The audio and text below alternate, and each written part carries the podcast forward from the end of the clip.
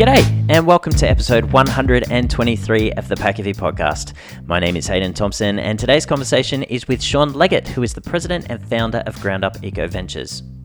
Now founded in 2018 and based just south of Calgary at Okotoks, Alberta, Ground Up Eco Ventures takes a unique approach to environmental innovation by upcycling coffee grinds from cafes and collecting used barley grain from breweries to produce delicious super flours, baking mixes, and high value cosmetic oils.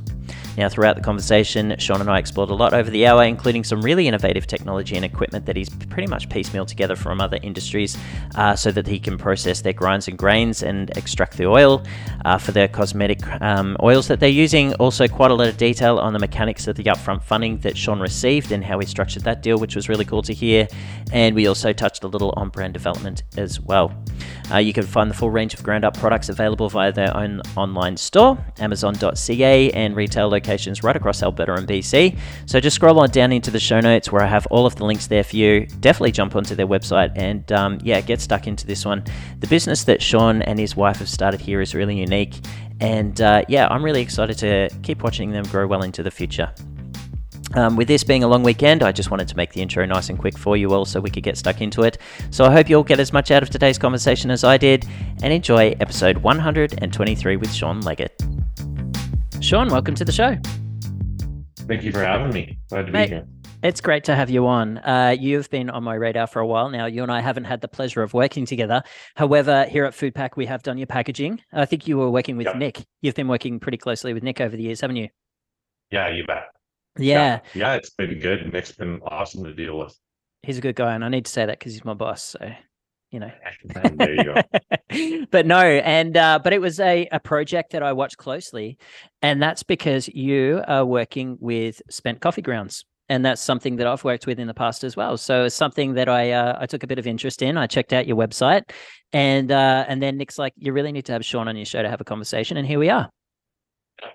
Yeah, awesome. Yeah, I, I uh, heard you mentioned you had worked with uh, Coffee Grounds back in Australia. Yeah, I did. I yeah. um, you know, I was, I was working as a barista, so I was managing a cafe. It's something in, like working with coffee was something that I'd done for years. I uh, I started working for my parents at the age of twelve in their business, and then I moved down to Melbourne at the age of seventeen, turning eighteen, and I was working in a cafe, and I eventually managed that cafe. And over the years, you know, you see an endless amount of coffee grinds going into the knockbox. And yeah, I um I was doing my masters in entrepreneurship and innovation, and uh, throughout that course, I had the opportunity, like most um, university courses, to work on a business plan and proposal and pitch the idea. And um, and my idea was to find a use for these coffee grinds and as you know and i'm sure you did your market research and so on and you know dug into the the studies that have been done on the value of coffee grinds one of which is the residual oils that are left over from the coffee making process they're highly valuable. Some people are using them for uh, you know, biodiesels. Um, some people are using them in cosmetic applications, and then there are people like yourself that are also turning them into flowers. And so um, I decided to use the actual coffee grind as an exfoliate ingredient in a coffee scrub. So I was collecting the coffee grinds from the cafe that I was working at. I was sifting them and making sure there wasn't any contamination in them. And then when I had a large enough amount, I was sending them to a uh, facility to get them irradiated to kill any microbiological contamination and then I was providing the raw ingredient, which I was calling it the raw ingredient, to a um, cosmetic uh, co-packer, and they were producing the coffee scrub, putting it in the tubes, and uh, that I'd purchased, and I was taking receipt of the stock, and then I was uh, marketing and selling it, and so the business. For all intents and purposes, uh, didn't even really get an opportunity to uh, get off the ground. It was something that I I went through. I uh, I made a few sales. Uh, really enjoyed it, but then I moved my life across to Canada with my wife, and uh, and the business didn't go anywhere. So I decided to close it down. And it's only this year that and that so that was 2015 that we moved across. 2016 we shut it down, and here we are in 23 and it's only now that I've uh, sort of come out the other side of the financial impact that that had on our lives, which was probably the greatest lesson in all of it. Uh, was that you know when you're starting a business, there's risk involved, and you have to um, go into it with the understanding that if things don't work out, you have to bear the the cost. And so I did, and um, I've said it a few times right now, but starting and operating for a very short window and then closing down that business and you know the financial impact of it failing uh, was probably a greater lesson uh, that I learned than the whole of my master's degree. So here we are today. yeah, it's uh, it's Yeah. definitely a learning lesson, right? Mhm. It's, um, yeah, at least you're uh, you're a lot younger than I am as far as starting and everything else. But I think with age comes a little bit of wisdom and stuff too. So Yeah, for I'm sure. counting, I'm counting on that. Mate, you have to. And then the network of people that you've got around you that you can leverage to help you make decisions and, you know, avoid those potholes in the road are pretty valuable as well. Yeah, hundred percent. Mate, so you're based over in Alberta. Tell us a little bit about yourself. Where are you from? Where'd you grow up? Um, yeah, so we're we're based in Okotoks, which is just a, a bedroom community to Calgary. We're just about Been there. fifteen minutes south. Yeah. Yep. Um, uh, yeah. So born in Germany. Actually, my dad was in the Canadian Armed Forces, stationed Right. over there. So Okay. I was born in Germany in a British military hospital. Mhm. Um, we moved back to Canada, and I was eight months old. That was the last time I ever saw Germany. Yep. Um, I did try to leverage it to get a European, a German passport because I wanted to go work in Europe. And I got told very directly that just because you were born in Germany doesn't make you German. German. it's true. So yeah, um, yeah, and then we lived in, um, we bounced between Calgary and Edmonton, uh, between the uh, military bases there until my parents moved back here in '84. My dad retired, um, and uh, then we just ended up living in Calgary. Hmm And a career in the armed forces wasn't something that was on your mind at all? Oh no, no, I struggle way too much with uh with uh discipline and uh and control and all that stuff. I don't think it was the life for me. Some could say it was Um, maybe what you needed. Probably probably would have done me a world of good. yeah. Um yeah, no, I uh, I ended up working in oil and gas. like Yeah. pretty much almost everybody in Alberta. I spent Yep. 23 years in that industry. Um, I left it in 2018, went back for a year, COVID hit, left Mm. again, and I had already been I'd already been researching circular economies and Mm. upcycling and it was just something that I was just I, I thought was amazing and stuff. Mm. So the second time it, it came around with COVID, it's like, okay, I'm doing this. hmm Yeah. Very good. What was the impact of the 2008 global financial crisis on uh, on your career in Alberta? Um, actually got through it pretty good. Yeah. Um, I was in the field then, um, working for an oil field service company, and yeah, I mean it. It slowed down. It definitely would have affected my, you know, if I went back and looked at my T fours, it was probably Mm. definitely down. Um, but at the same point in time, I was with a strong company that had a good track record, and Yeah. and we did okay. Yeah, Yeah, that helps. In 2007, I moved across to Canada for the first time and I did a ski season at Lake Louise. And then after that season, I went and worked a summer in Calgary as a laborer cutting concrete. And the city was booming. Like the amount of, um, it, was the amount of um, infrastructure being built and the like there were cranes in the sky everywhere you looked like there was concrete being poured everywhere it was unbelievable and the opportunity to make some really good money occurred. And then I went home back to Australia and I returned in 2010 to do another ski season at Kelowna. And then after that season, I went back to Calgary and things were not the same. Things had slowed right down. Yeah, it's feast or famine, Yeah, right? Um, when when times are good, they're really good. I've heard that. Um, Yeah. And when times are when times are hurting, it's definitely a different. Yeah. It's a different vibe and stuff. Yeah. But at Yeah. the same point in time, I think especially now, I think uh, like well, Albertans are pretty resilient because we go through these feast and famine stages. Yeah. Um, but at the same point in time, there's a lot of new industry coming into Alberta. There's a lot of um, see a lot of stuff on technology and everything. Mhm. So Mhm. it's a it's a changing landscape that helps kind of soften that that cycle, right? Yeah. Calgary is a beautiful place. It'll always um, hold a really special place in my mind. Um, I've had two of the best summers of my life there. And uh, yeah, I'd like to take the kids back one day, especially to see Lake Louise, but to see a bit of Calgary as well. Um, but yeah, I uh, you know now that I'm in the uh, the packaging industry, obviously I've got my finger on the pulse on the CPG industry, and there's a lot of innovation and there's a lot going on in Calgary, which is great for you. How have you found it as a uh, a place to do business in the CPG industry and the networks that you've been able to build? Uh, it's good. Uh, we're a little bit out of it being here in Okotoks. It makes Yeah. it a little bit harder to kind of get into it and that, but Yeah. met a ton of great people. Uh, Yeah. You know, in Calgary and Alberta, period.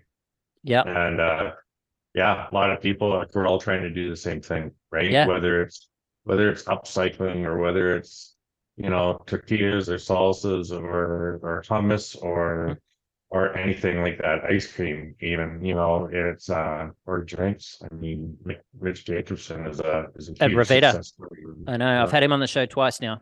Yeah, he's awesome. Yeah.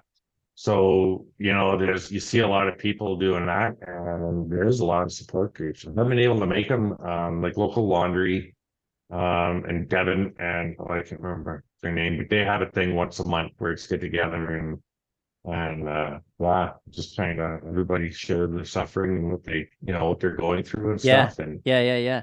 Yeah. I need Yeah. to have those guys on the um on the podcast actually. I've been watching them from a distance via LinkedIn. So I'm very Mhm. aware of what the, who they are and what they do. Um but I didn't realize that yeah, they held events and you know, gathered everybody up and sort of put the opportunity out there for people to network. I didn't realize that was a thing they did. yeah, yeah, they, uh, like Devon and Lang, that's what they're called. Devon and Lang and local laundry share the same space. Mm, So they um they put these events together and stuff, and I I used to leave to Glen, but um Yeah. you know we're we're finding lots of opportunity. Um, you know, collaborating with other companies. We just um we have a we're part of a shampoo and conditioner bar that's Mhm. coming out that Cool. um is carbon capture, is vertical farming, is upcycling. So has all these cool components to it, Mm. and it's all it's all made right here in Calgary and area. That's amazing. Um, yeah, it's great to see that, you know, things are evolving, you know, out of the industries that have been ingrained there for years. I mean, it's it's a good thing that, you know, we all evolve.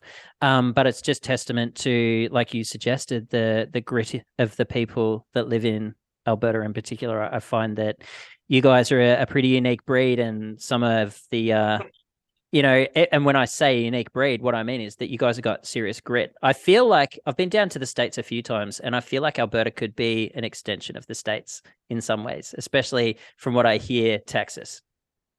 Um, yeah, I think in some ways, um, I think it's different than others. Um, one thing it definitely does is that like one one of the things I learned through the energy industry is kind of just to get things done. Yeah, get shit done. Like you, Yeah.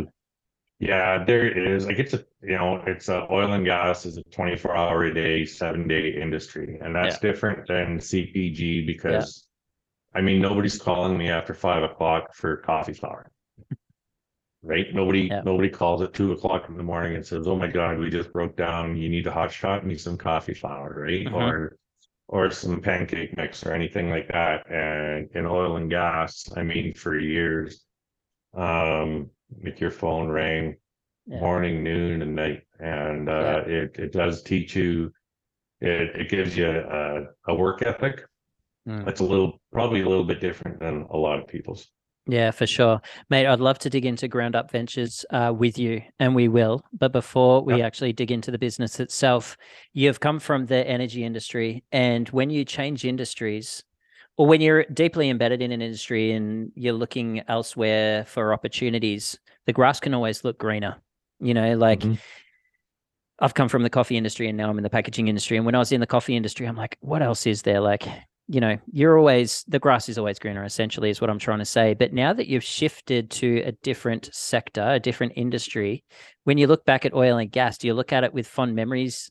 Do you uh, do you pull your hair out at the CPG industry and go, "What the hell am I doing here?" Like, what is your take on it right now? Yeah, well, I mean, both industries would have you pulling your hair out and wondering, right? Yeah, What the hell am I doing here? few more Um, grays, few gives you grays. Yeah, Yeah, I mean, yeah, like 23 years in oil and gas, I got to work with some amazing people, Yeah. uh, had some amazing bosses. Um, it's uh, you know, I lived a lifestyle where um for a lot of my life I was on the road for you know 15, 16 days at a time, home Mhm. for five and gone again, right? So Yeah. it's it's very different. Um, you know, at the end, oil prices have been down for a long time. They kind of really faded uh, early 2014, stayed low. It wasn't wasn't a lot of fun for a number of years. Mm, Um, and you know, I had the desire to own my own company. Um, I kind of didn't want to work in oil and gas. I wanted something new. I wanted something different. Yeah. Um, and that's when I found upcycling, and and to me, it's just it's all about the positivity and the Mm. impacts that you make and things. Mhm. Um, I you know I look back at oil and gas, um, and and you know I guess you know one of the things I really miss is that paycheck. Um, and and some of you know some of the people you get to work with and the stuff you get to do and everything Mhm. else. And being now in the CPG industry, yeah, there's days I wonder what what have I done, right? What am I doing? What have I done? Um, at the same point in time, though, I I love it. I love winning every day.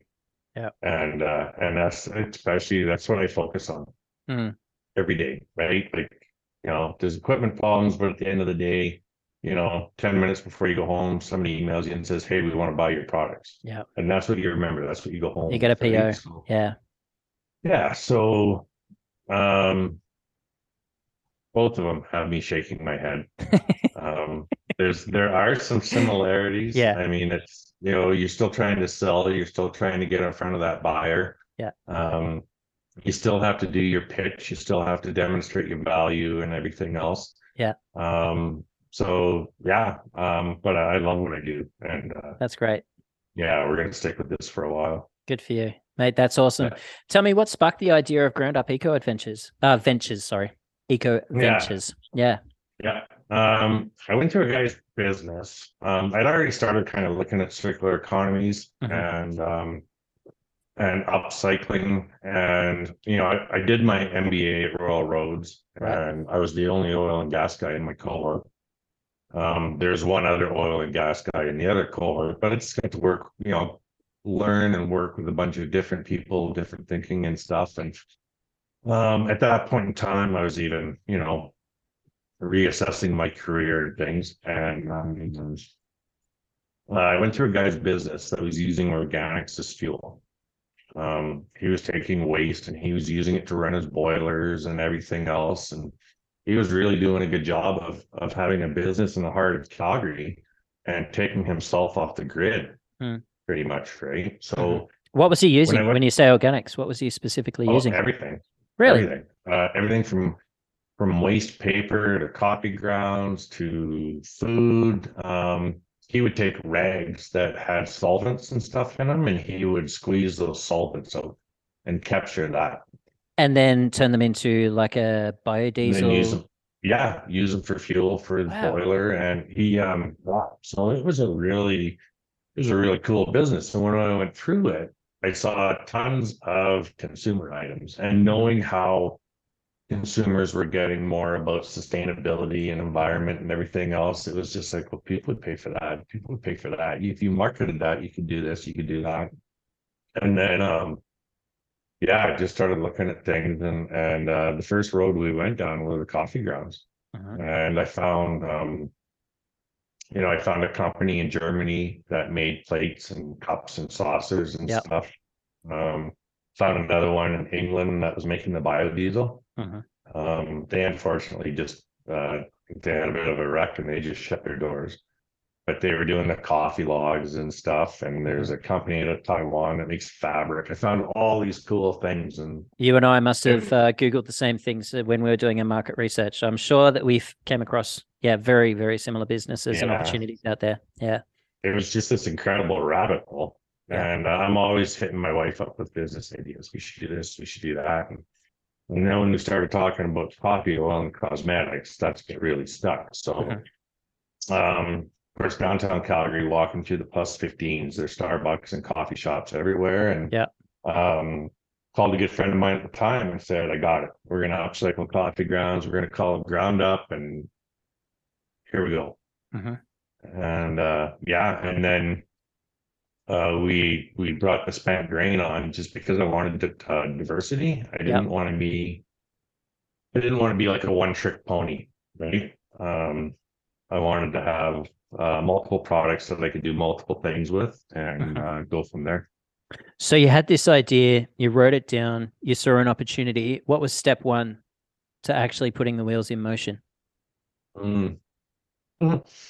Um, well, step one, even before I started a business plan, was just proof of concept. Mhm. Really, like, could this really be done? Did it really work? Like, what's the technology look like? So I would, uh, I'd go to work every morning with two five gallon pails. I would drop them off at the coffee shop in the plus fifteen of, uh, of the office tower I worked in. And I'd leave work every day with two five gallon pails of coffee grounds, come home and start dehydrating them in my oven. So for, oh goodness, for months, my house just reeked of coffee. I know that smell all too well. I was dehydrating my coffee grinds on a. Uh, I was renting some commercial um, ovens. Well, they weren't specifically ovens. They were more like food warmers. They're sort of the size of a fridge. They actually look like a, a home fridge. You open the Oh, door, and they've yeah. got the racks in it. And so I was Yeah. sifting the coffee and putting them on just uh, baking trays and just loading up those racks, and it would just hold it at a pretty consistent temperature. And that's how I was dehydrating mine. So I know that smell of those coffee grinds all too well. Yeah, and Yeah. I was, I'd, I'd leave work. I'm like, I'm so busted. I'm Yeah. so gonna run into my boss or something, and I'm, Yeah. I'm so. How do I explain this? Um. Yeah. So yeah, I mean, the first thing we did was the proof of concept on the oil extraction. So Yeah. we read a bunch of research papers, looked at the numerous ways you could do it, and everything else, and and uh, we ended up doing the the proof of concept. We made coffee oil, and it was okay. Here we go. Now I got to figure out how I'm going to do this. Like, how am I going to do this? Not in my oven, Mhm. but how am I going to do this on a commercial scale? Yeah. And and what's it going to take? Um, how how big is the equipment? Mhm. Right? How much Mhm. how much can I process? You know, and then looking at, you know, then you start doing your business plan. Then you start crunching your numbers and you're you know you're like i can buy this for this much money and i can process this much a day and it gives me Get that this yield. much Yeah. you know yeah what's your yield and then even trying to guess what it's worth that's the that's the Million dollar hardest thing, question. I know. right what is Yep. it worth and you know there's i mean there's there's coffee oil in the market. There's um you know you see these you know a lot of the stuff that i'm doing wasn't the reason and one of the reasons too is what we're doing wasn't being done on a, any kind of scale here in canada Yep. right um i still believe i'm the only guy in north america that makes coffee oil Mhm. right From Um, spent coffee grounds. from spent coffee grounds yeah Yeah. so then it's then it's like am i going to be able to sell this do people Mhm. want it Mhm. um and then covid hits and you can't buy flour and you can't do this and you can't do that. And, um yeah and then we just ended up you know putting a business plan together and fine tuning it. And then you're shopping that around and trying to get banks to finance you and you know even the whole process of getting a license with alberta health services and everything else was was uh different right? Yeah, for sure. So when you were out there and you were looking at potential applications for the coffee oil that you'd extracted, you know, you've got an opportunity for it to be used in a cosmetic application. You've got an opportunity for it to be used as a food source. You've got an opportunity for it to be used as a fuel source.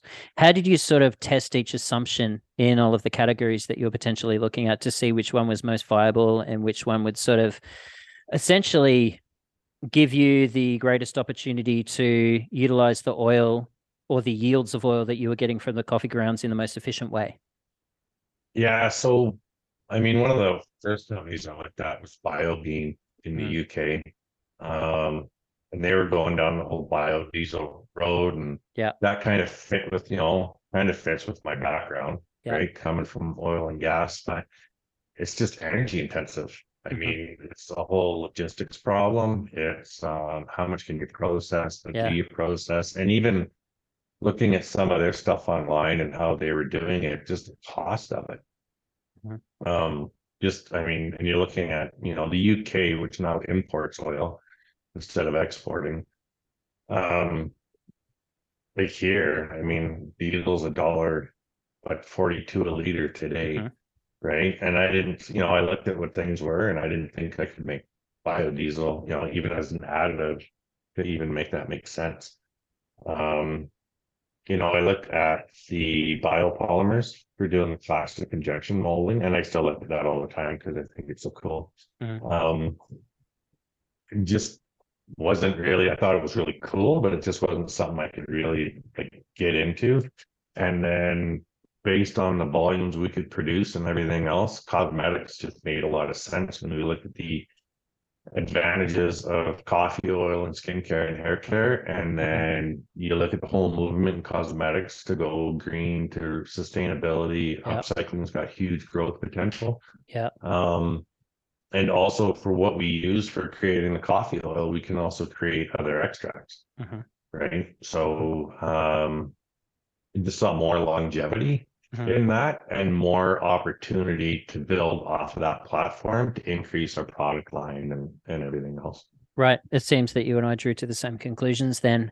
Um, so the reason that I ended up going down the path of using the coffee grinds as an exfoliate ingredient is because when I was doing my research on exfoliates, uh, there's a huge issue with microbeads out there, you know, and uh, the detrimental impact that it has on the environment. And I thought, okay, if we could use the coffee grinds as an exfoliate, it's going to be an organic material that would eventually degrade in the environment in a natural way and it won't cause any issues. So I went down that road when you were looking at utilizing the coffee grinds to extract the oil, that's a whole different beast because you need pretty specific equipment to be able to do that. So, talk to me about how you went about um, obviously testing the idea, I'm assuming with a third party, and then uh, bringing it in house. Yeah, so a lot of that was just um, looking at the practice synthesis, right? How do you do it? What gives you the best results? Um, Reading countless hours of research papers, Mhm. um, and then finding that, um, you know, and then starting to research each technology. Mm. Um, you know, ethanol extraction was a big one. I didn't want to go down that road Mm. because to me it just didn't fit the whole mantra of being green and sustainable. Yeah. Using using ethanol to extract. So, you know, we looked down some other ones, um, settled on the one we use, and then just started finding companies and equipment. And I mean, you can find equipment globally, um, which sometimes comes at a lot cheaper. Mhm. Right? You can source equipment out of Asia that you can get a heck of a lot cheaper, but then you don't have a lifeline right? You don't have any support when it's four o'clock in the afternoon. And that breaks down. It's hard to work on that equipment. It's hard to find parts for sure. Yeah, Yep. yeah. So then we just, um, yeah, we found a Canadian company that we, we wanted to work with, seemed to have really good technology and everything else. And then we Mhm. did our, did our first trial. hmm So let's go back to the very first thing that I said. When you start a business, you know that you're taking on a certain element of risk. You know, um, the idea may fail for all you know, but you've got to Mhm. go out on a wing and, um, you know, back yourself. And um, when you back yourself, obviously the financial impact of backing yourself is pretty significant when you're building out your own facility. So, what was it specifically that gave you the ability to go, effort, let's do it? Let's just go all in and let's see if this thing has legs. Um, so the first thing that allowed me to do that was, uh, an incredibly supportive spouse. Yeah. Who, uh, probably had enough years of listening to me, uh, bitch, whine and complain, about Mhm. everything else. Yeah. Um, and said, if you want to do this, then let's go for it. And let's do it Um, properly, kind of thing. Yeah, and then we did find, like, we found some investors. We raised, um, you know, a few hundred thousand. Really? in- Yeah, in, uh, in investment. Yeah. Um, so that was a big thing. We were able to, um, we were able to find a group called Community Futures out here in Alberta. That takes on the high risk, um. And they actually believed in what we were doing. We were able to sell them because you have to, you have to be able to sell them so that they'll stroke you a Mm. big check. Mhm. Um. And yeah, it was, you know, it was the research and everything else, like the upcycled food industry is worth fifty-three billion dollars. You Yeah. see. All of these things happening worldwide that get you really excited, and those are the things that believe, you know, you can make it. You look at companies in the US like Regrain, Grain for Grain. Um, and there's a few others. Uh, Renewal Mill is another one that's quite popular and stuff. And you're like, well, this is happening everywhere, and no one's really doing it here. Not on a, not on a scale. There's others doing it for sure, but um, not on any kind of scale. And it's you know a little bit of, I think I can do this better, and I think I can do this cheaper, and Yeah. and here we go. Yeah. Um, so that's a lot of what the belief was, right? Yeah, that's awesome. So, if you don't mind me asking, so when you were out there and you were pitching the idea, and uh, you were looking for finance. Were you selling off equity in the business? Like, how did you structure the deals that you were putting together? Yeah, we just sold. It was just equity. Yeah. Right. We gave up. We sold fifteen percent of the company. Right. Right. Um, and we, like I said, we just found people that believed in it. Yeah. Right. Just off the And we back have, of the idea. Yeah. yeah, And their Yeah, confidence in you.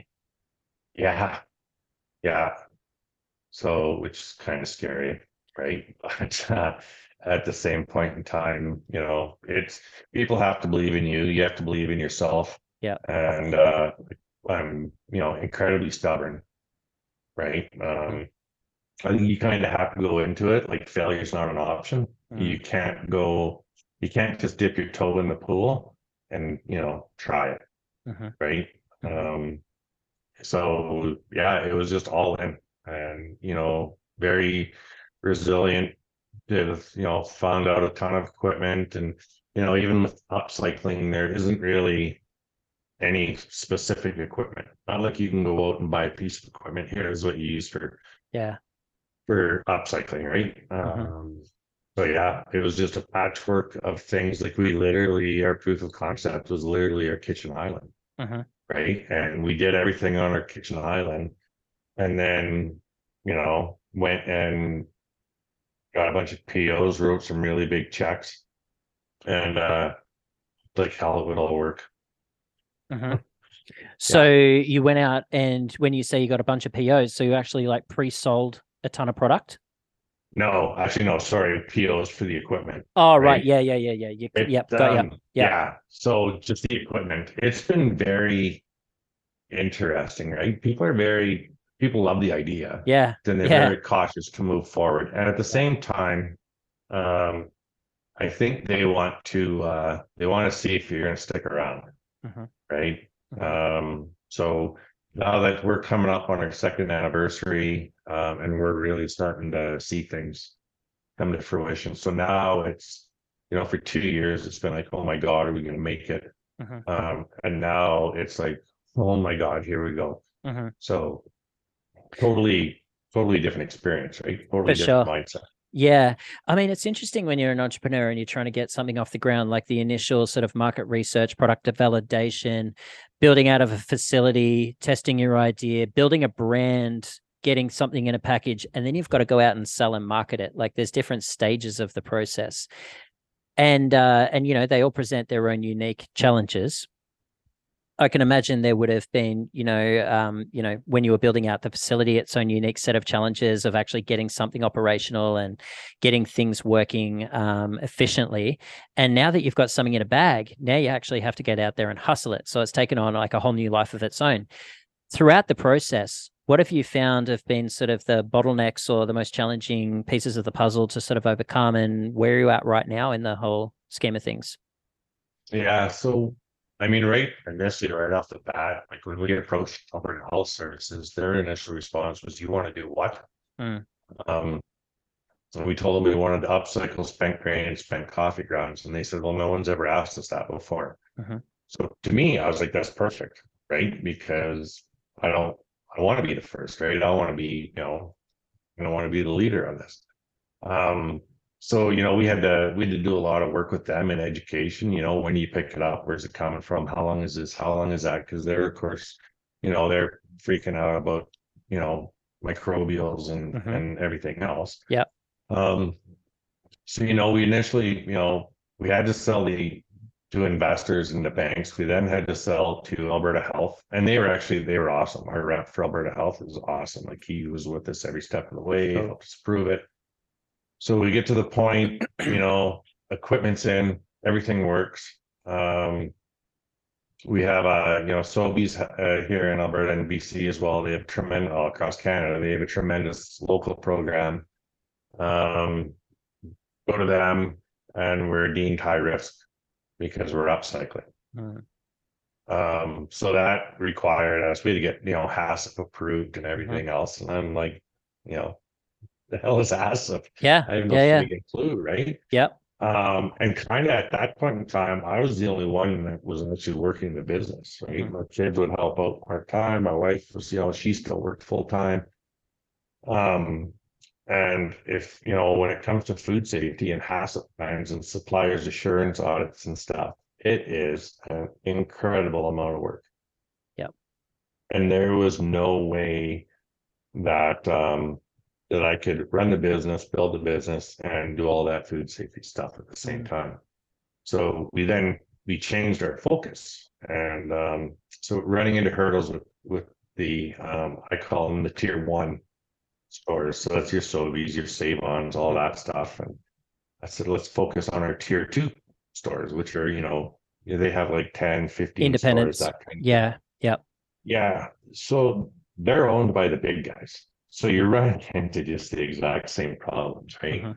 So it was okay, well, that didn't work. So then pivot back um to having the, you know, the food safety thing and everything else. And so we got that done just this February. We hired an operations manager, which has been huge because now, you know, there's two of us with our eyes on our paperwork and everything else. Hmm. Get all that done and and literally it was like as soon as we got that done, it just like the door just got booted open. Um, you know, we're starting now to track down Sobeys and Safeways, get on the shelves there. We're launching with a major retailer this fall from, you know, right across Western Canada. Congratulations. So, thank you. Um, yeah, and now we have the stuff happening on the cosmetic side. Mhm. Um, and yeah, so it's like, wow, just should have got that done a long time ago, I guess. Mhm. But, uh, yeah, Yeah. live and learn, right? Yeah, there's a few things that I heard just then. So, you know, when you have your initial idea, you obviously write it down, you come up with your business plan that you've gone out and you've pitched to the world. One thing that I learned throughout um, doing my masters is that, you know, even though you write something down, as soon as you put it out into the world, you have to completely be flexible and the business plan shifts almost immediately. Like it's out of date as soon as the ink's dry. So, a couple of things. Yeah when you're putting all of that together obviously you're putting together your um you know your projected financials and when the business can potentially break even based on the revenue that you think you're going to generate your anticipated expenses and overheads and so on your cost of goods. What kind of period of time did you sort of look at the business being operational from first writing to those budgets uh when did you figure you would be able to break even on the business was it like a five an eight a ten year period versus what the reality of the business looks like right now Um, no, I was incredibly optimistic based on my research on public response for upcycled goods, sustainability and everything else. Mhm. We were gonna be in the black by the end of the first year, wow okay right? Just Yeah. based on what we saw in things and what, you know, what came to light very quickly is um, and I don't know if it's Canadians, I don't know if it's lower, you know, smaller population or anything like that. Um, there's a, a ton of education, Hmm. right? especially on Um, something like an upcycled product like education's key Yeah. Yeah. Yeah. People are, and so, you know, and we did a good job, I thought, on our packaging and stuff of telling the story. Your website's very clear um, as well i got to say like I, it's very clear what your intention and what it is that you bring to the table on your website you've done a really good job there Oh, thanks. And that's, you know, that's part of our, our marketing company Mhm. that we used. Um, we identified that right off the bat Mm. is that we needed to, we needed to make that investment. Mhm. Um, because we need, you need to be able to stand out on the shelf. And I think our packaging does a really good job of that. agree Um, and now we're working on shipper displays, you know, aisle displays and all that stuff to Mhm. keep that message going. Mhm. Um, but yeah, it's been education all across the board. And, you know, a lot of companies talk, you know, a lot of companies use the word sustainability and everything else. And, you know, we did our research. We found cosmetic companies in Canada that were using coffee oil in their cosmetics and things. Um, but even that was, was tough. It's like, hey, we're right here. Um, but you know, you have to develop those relationships. It's like anything, and I think those are some of the similarities to oil and gas. You have to have those relationships. People want to have a conversation. They want to get the idea. You know, you're not a snake oil salesman or Mm. or anything like that, right? So, um, yeah, I mean, it's been constant, um, constant educating. I Mm. would say, like it's it's consumers, it's buyers, it's the works, right? And we had a lot of early success. I mean, like last uh, this time last year, we won gold at SIAL in Montreal. Right? Um, we thought, holy cow, look at us, look at us go. We won gold. Like we're the we're the shit, right? Yep. Here we go. Yep. Um, and it didn't it didn't really transpire into that. Mhm. Right. Um, we won the Made in Alberta awards, which was good, which really actually we did see uptick from that one. And stuff. Yeah, it sort of very validates your idea. It validates the concept in a lot of ways. Yeah, and then we took part in Launchpad at the Canadian Health Food Show. Mhm. Um, and that was just, you know, we didn't win, but it was an opportunity to get out in front of people and, Yeah, and tell sure. our stories. Yeah. Yeah. Yeah. I just had um I just interviewed uh, Mitch Cobb from Libra, non-alcoholic beer. And one of their Right. keys to success after winning all of their awards down in the States is um, a heavy PR campaign. And uh, and you know, really working hard to get in front of editors of magazines, radio shows, daytime TV shows, podcasters, and so on like that. And I think that has been um, pretty critical to their success in that they're actually like actively telling their story. And it sounds like a really easy thing to do, but it's not. It's very, very time consuming and laborious to sort of have a PR campaign like that. Have you found that to be the case with marketing and PR? Um, yeah, and just the whole, the whole, um, it's just the cost. It's how do you pick your opportunities Mhm. and the risk, right? It's all risk and reward. It's the same Yeah. thing as starting your business. Yeah. It's on a smaller scale, but you know, if somebody gives you an opportunity for, you know, it's five grand to do this or it's three grand to do that, whatever. Mhm. Um, and you're like, okay, I think we should do this one. I think this one is it. And then it goes out and it just falls flat. Yeah, that 5K club that you talked about just before we kicked off into the show. Yeah, I mean, there's there's a ton of things. Um, you could you can 5K yourself to death, Mhm. right? Um, and nothing comes with any guarantees, right? Mhm. It's like if I give you this five grand, what's going to happen? Mhm. Well, you're going to do this. Am I going to get, you know, am I getting POs? Am I getting distribution? Am I getting this or that? Well, well, hopefully, you know, and it's, you know, when you're when you're a new business and stuff, you know, spending five thousand bucks on hopefully gets yeah, it's a little rough, right? Mhm. That 15% of the business that you sold off for the um, for startup funding, how have you found the burn on that 15% to be? Like, did you burn through it a lot quicker than you thought you would? Did you get as far down the road as you did? Because one thing that we all know in CPG is that you've got to pay to play. You've got to pay to get onto the retail shelf. And uh, that's a lot more expensive um, than a lot of people realize. How did you find it to be? Um, so we burned through that in a heartbeat. Yeah, I mean, that it. was all for the acquisition of Yeah. equipment. Yeah. Uh, I mean, I have, you know, we, I tell people I have a piece of equipment that was five times more than my first house. Yeah. Right. So that Yeah. kind of lets you know the financial investment. Um, It also lets people know how old you are, mate. If you were buying a house back Well, in the you- day, yeah, you don't know the numbers. You don't, you just, you're just assuming a I'm, lot. I'm making an assumption. Yeah, yeah um yeah i'm old enough though um um but yeah i mean it's it um like we have a our facility's 4000 square feet yeah, um right uh and we have room within that facility to increase production and everything else Mhm.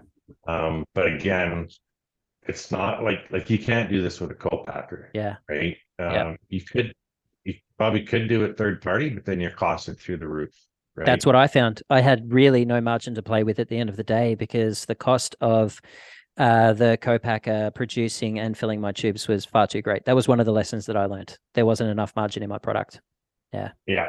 and that um, I mean, one of my one of my goals from the start is when we when I looked at upcycled foods, I was like, holy cow, this stuff's expensive, hmm right? Mhm. Um, and I ordered some on like Amazon and stuff, and I wasn't really impressed with how much I got for what I paid. So hmm one of my goals right from the start was how do we do this so that it's affordable to eighty percent of consumers, Mm. not that ten percent or twenty percent or whatever, right? Mhm. Um, so when we set up, like we're we're set up to do some volume, Mm. right? And that's how you, I mean, that's how you do it at an affordable price. Yeah. Um, Yeah. with Yeah. That it takes a hell of a financial investment into equipment. Mhm. Yeah, for sure. I mean, scales of economy work in your favor every day of the week. How um, long into the future, or how far are you able to scale with the facility that you've built? And uh, you know, how far down the track do you think you're going to be looking before you either have to bring some more equipment into the fold or sign a new lease on a facility? So yeah, so we're lucky that like everything I, I yeah, some of the stuff is expandable without having to expand my footprint.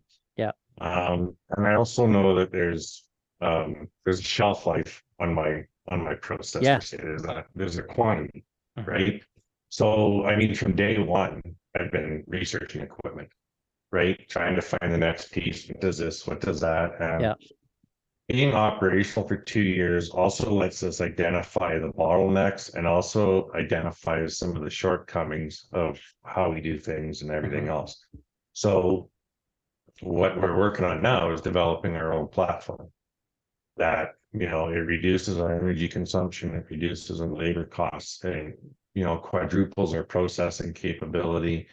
Um, so that's what takes us to the next level, is being able to develop that technology.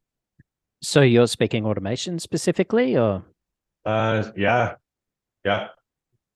from the front end? So you pop the raw ingredient in, and out the other side comes what, like an oil, or is it what is it specifically? Um, no, just mainly it's just mostly on like the drying process. Right, right, Every, right, right. Everything comes in the door at, you know, eight percent moisture. Which is quite heavy. Like it's it's you'd be extracting quite a bit of weight out of the equation too. Right. So Yeah. it's, it's how do you do it fast and how do you do Yeah. it um cheaply? Yeah, yeah, Right. yeah. Yeah.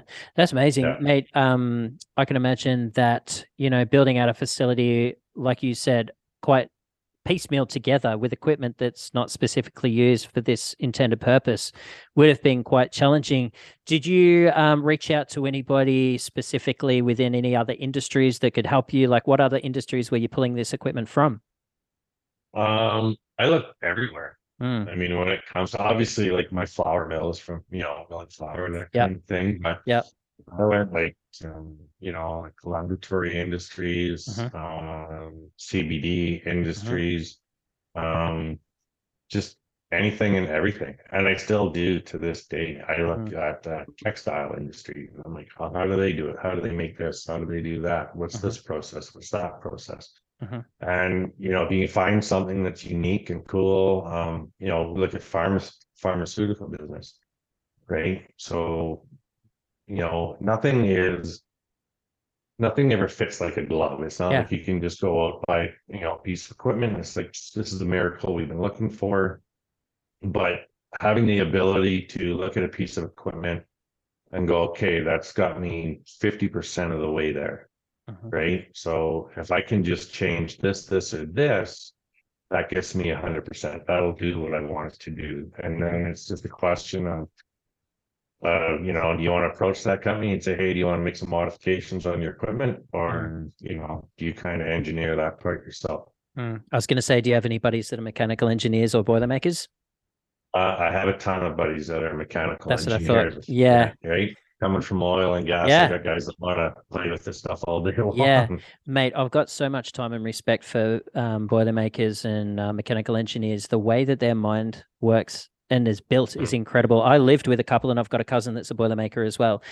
Dude, they can look at something and pull it apart and put it back together in their head. It's just incredible the way that they can, you know, see something and have a vision for it. It's really, really cool. Yeah.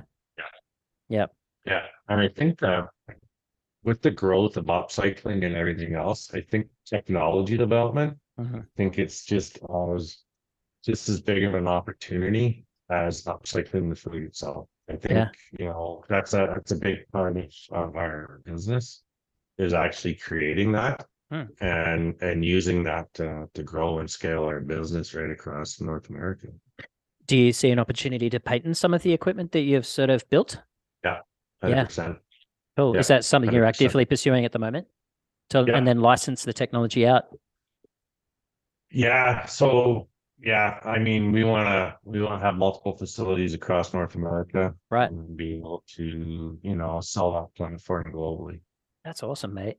Who would have guessed that that would have been part of the equation when you were building out this business? Um, yeah, I mean, right, well, it has been actually from day one. I Really? mean, Yeah. We've, we've seen that, yeah, we've seen that opportunity and that was part of the, that was part of the sales pitch to the investors, right? Mm. Um, you know, like my, uh, my strategy professor said the key to success is diversity and globalization. Mhm. Right, so, um, diversity comes, in my mind, diversity in our business comes in the, in products that we can upcycle Mhm. you know, we do spent grain and coffee right now. We're about to, uh, within the next two months, we're gonna field trial a couple other things.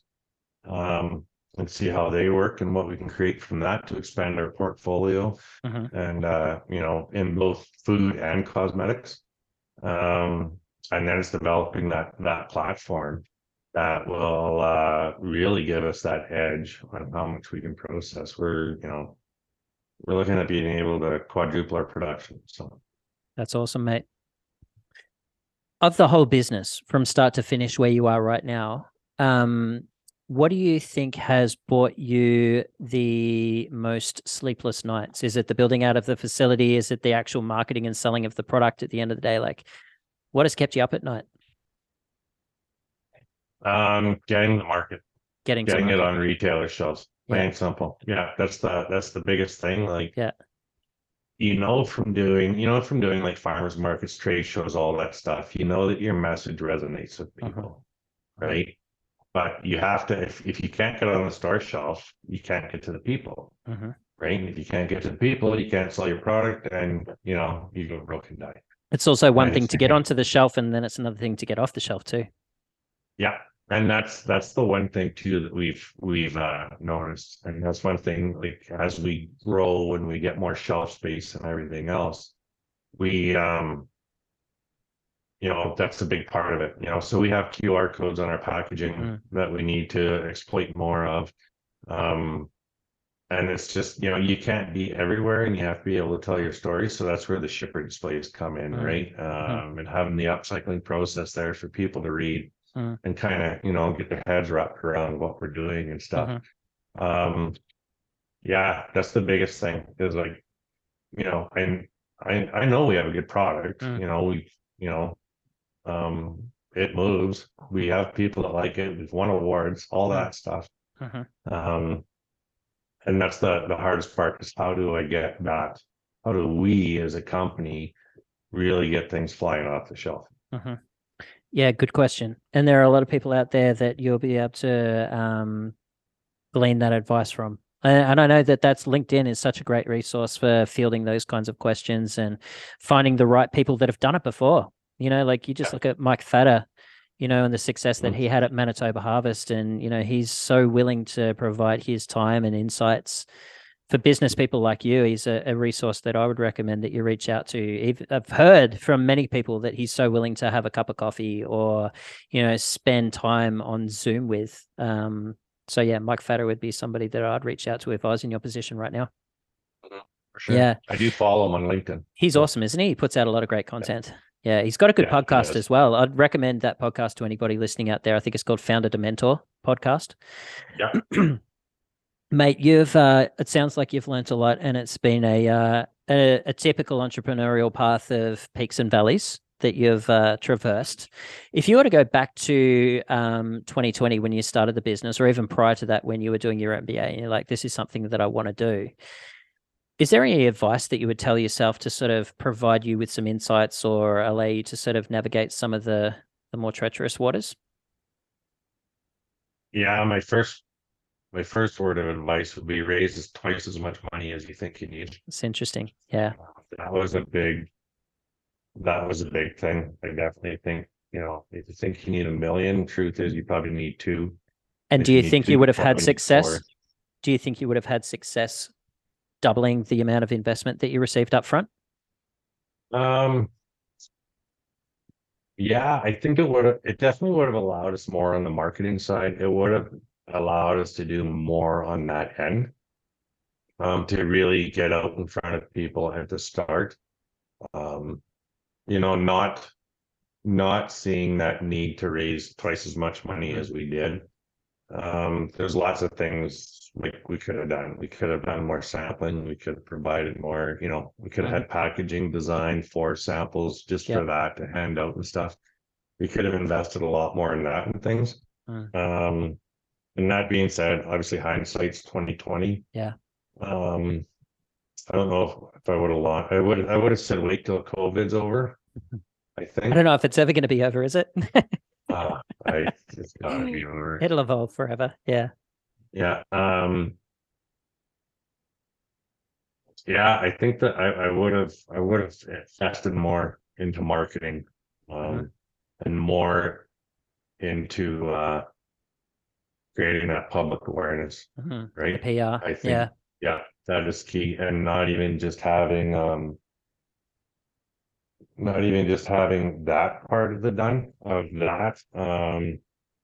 Uh, being able to even just hire people so you can be more the face of the company, so you can be out there telling your story and not do Mhm. everything through. Print ads and that kind of stuff. Yeah, no, I think a face of the business is very important, especially in this day and age. It's never been more important. Um, I've got another question before we wrap it up, and I hope I'm not overstepping the mark here, but I've always wondered, like when you're out there and you're pitching an idea and the business hasn't generated a dollar of income, it's still a concept. And you know, you mentioned before that really not only were they investing in the idea, but they were investing in you more so than anything at all, your capability and your reputation. How did you quantify the 15% of equity that you gave away to the dollar value that you received? Um. So I did that by demonstrating. Um. Like the number of retail stores, the opportunity to get on the shelf space. Um. You know, knowing what the upcycle market was like globally, knowing that it's a fifty-three billion dollar industry. Hmm. Um, knowing that coffee oil was a two billion dollar industry. Um. And demonstrating, you know, all we need is a little, we just need a little slice of that, right? It's, it, um. You know, a lot of sharing, a lot of research, you know, putting together the high points of, you know, consumer habits and all that stuff. And really showing what the, um, possibility is, Mm, right? mhm. Um, my timing was off, that's all. I was just really, I was really aggressive, you know, I thought we would get there a lot quicker than we did. Um, a lot of that, you know, is probably inexperience on the industry, not knowing the game kind of thing from that point of view. Mhm. Um, so, you know, not too bad. I'm just two years off. Yeah. I mean, with what, everything that's coming down the pipe right now, it's just, yeah, it's just like, it's a two year, two year delay, right? Yeah. Well, mate, that was sort of out of your control at the end of the day, wasn't it?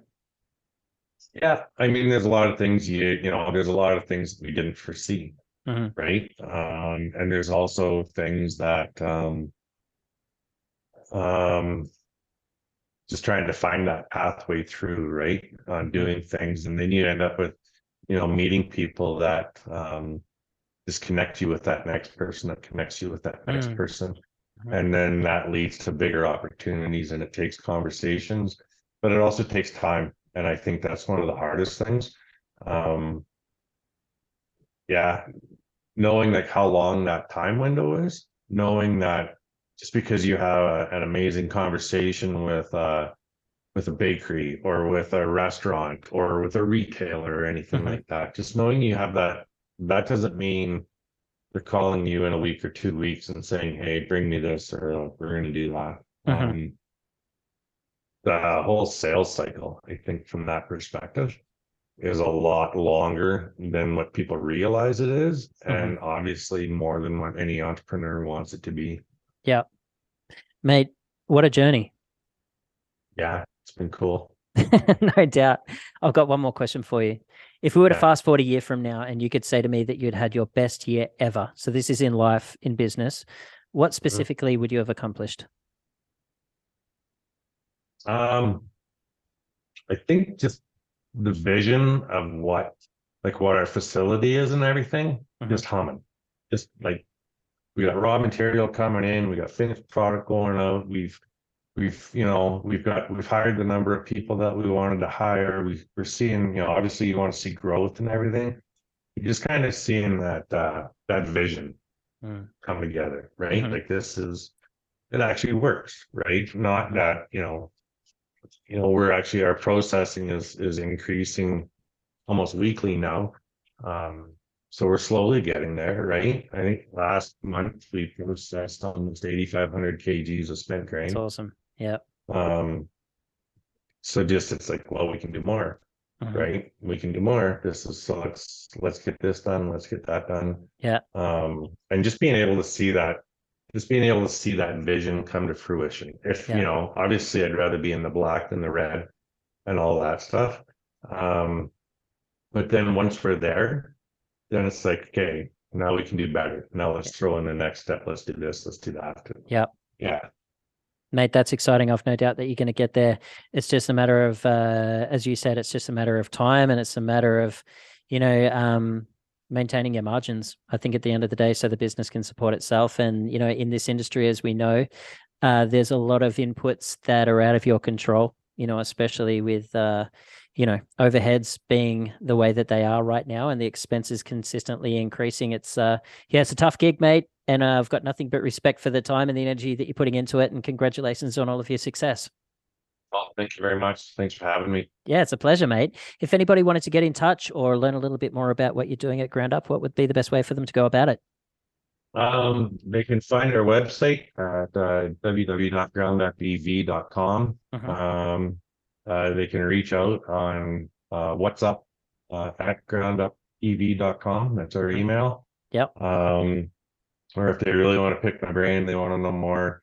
Um, I think my phone number's on the website as well. So Yeah, and LinkedIn, no doubt as well. yeah, LinkedIn. It's Yep. uh, and then we're also on Instagram and Facebook, which are my nemesis. So Perfect. I'll put all of the details and links down in the show notes for everybody to scroll down and click on. Mate, um, I really enjoyed today's conversation. Uh, you're full of wisdom, and I really appreciate uh, you taking the time to share it with us all today. thanks. I enjoyed it. We'll have to uh, fight face to face next time. I'd love that. All right, take care, mate. Bye. Awesome. Take care. All right. Thanks again for listening into episode 123 with Shawn. If you have any questions or comments from the episode or would like to get in touch with me to see how I can assist you with your packaging, all of the links that you need to get in touch can be found down in the show notes below. All right. Thanks again for another great episode. I hope to have you all back next week. Cheers.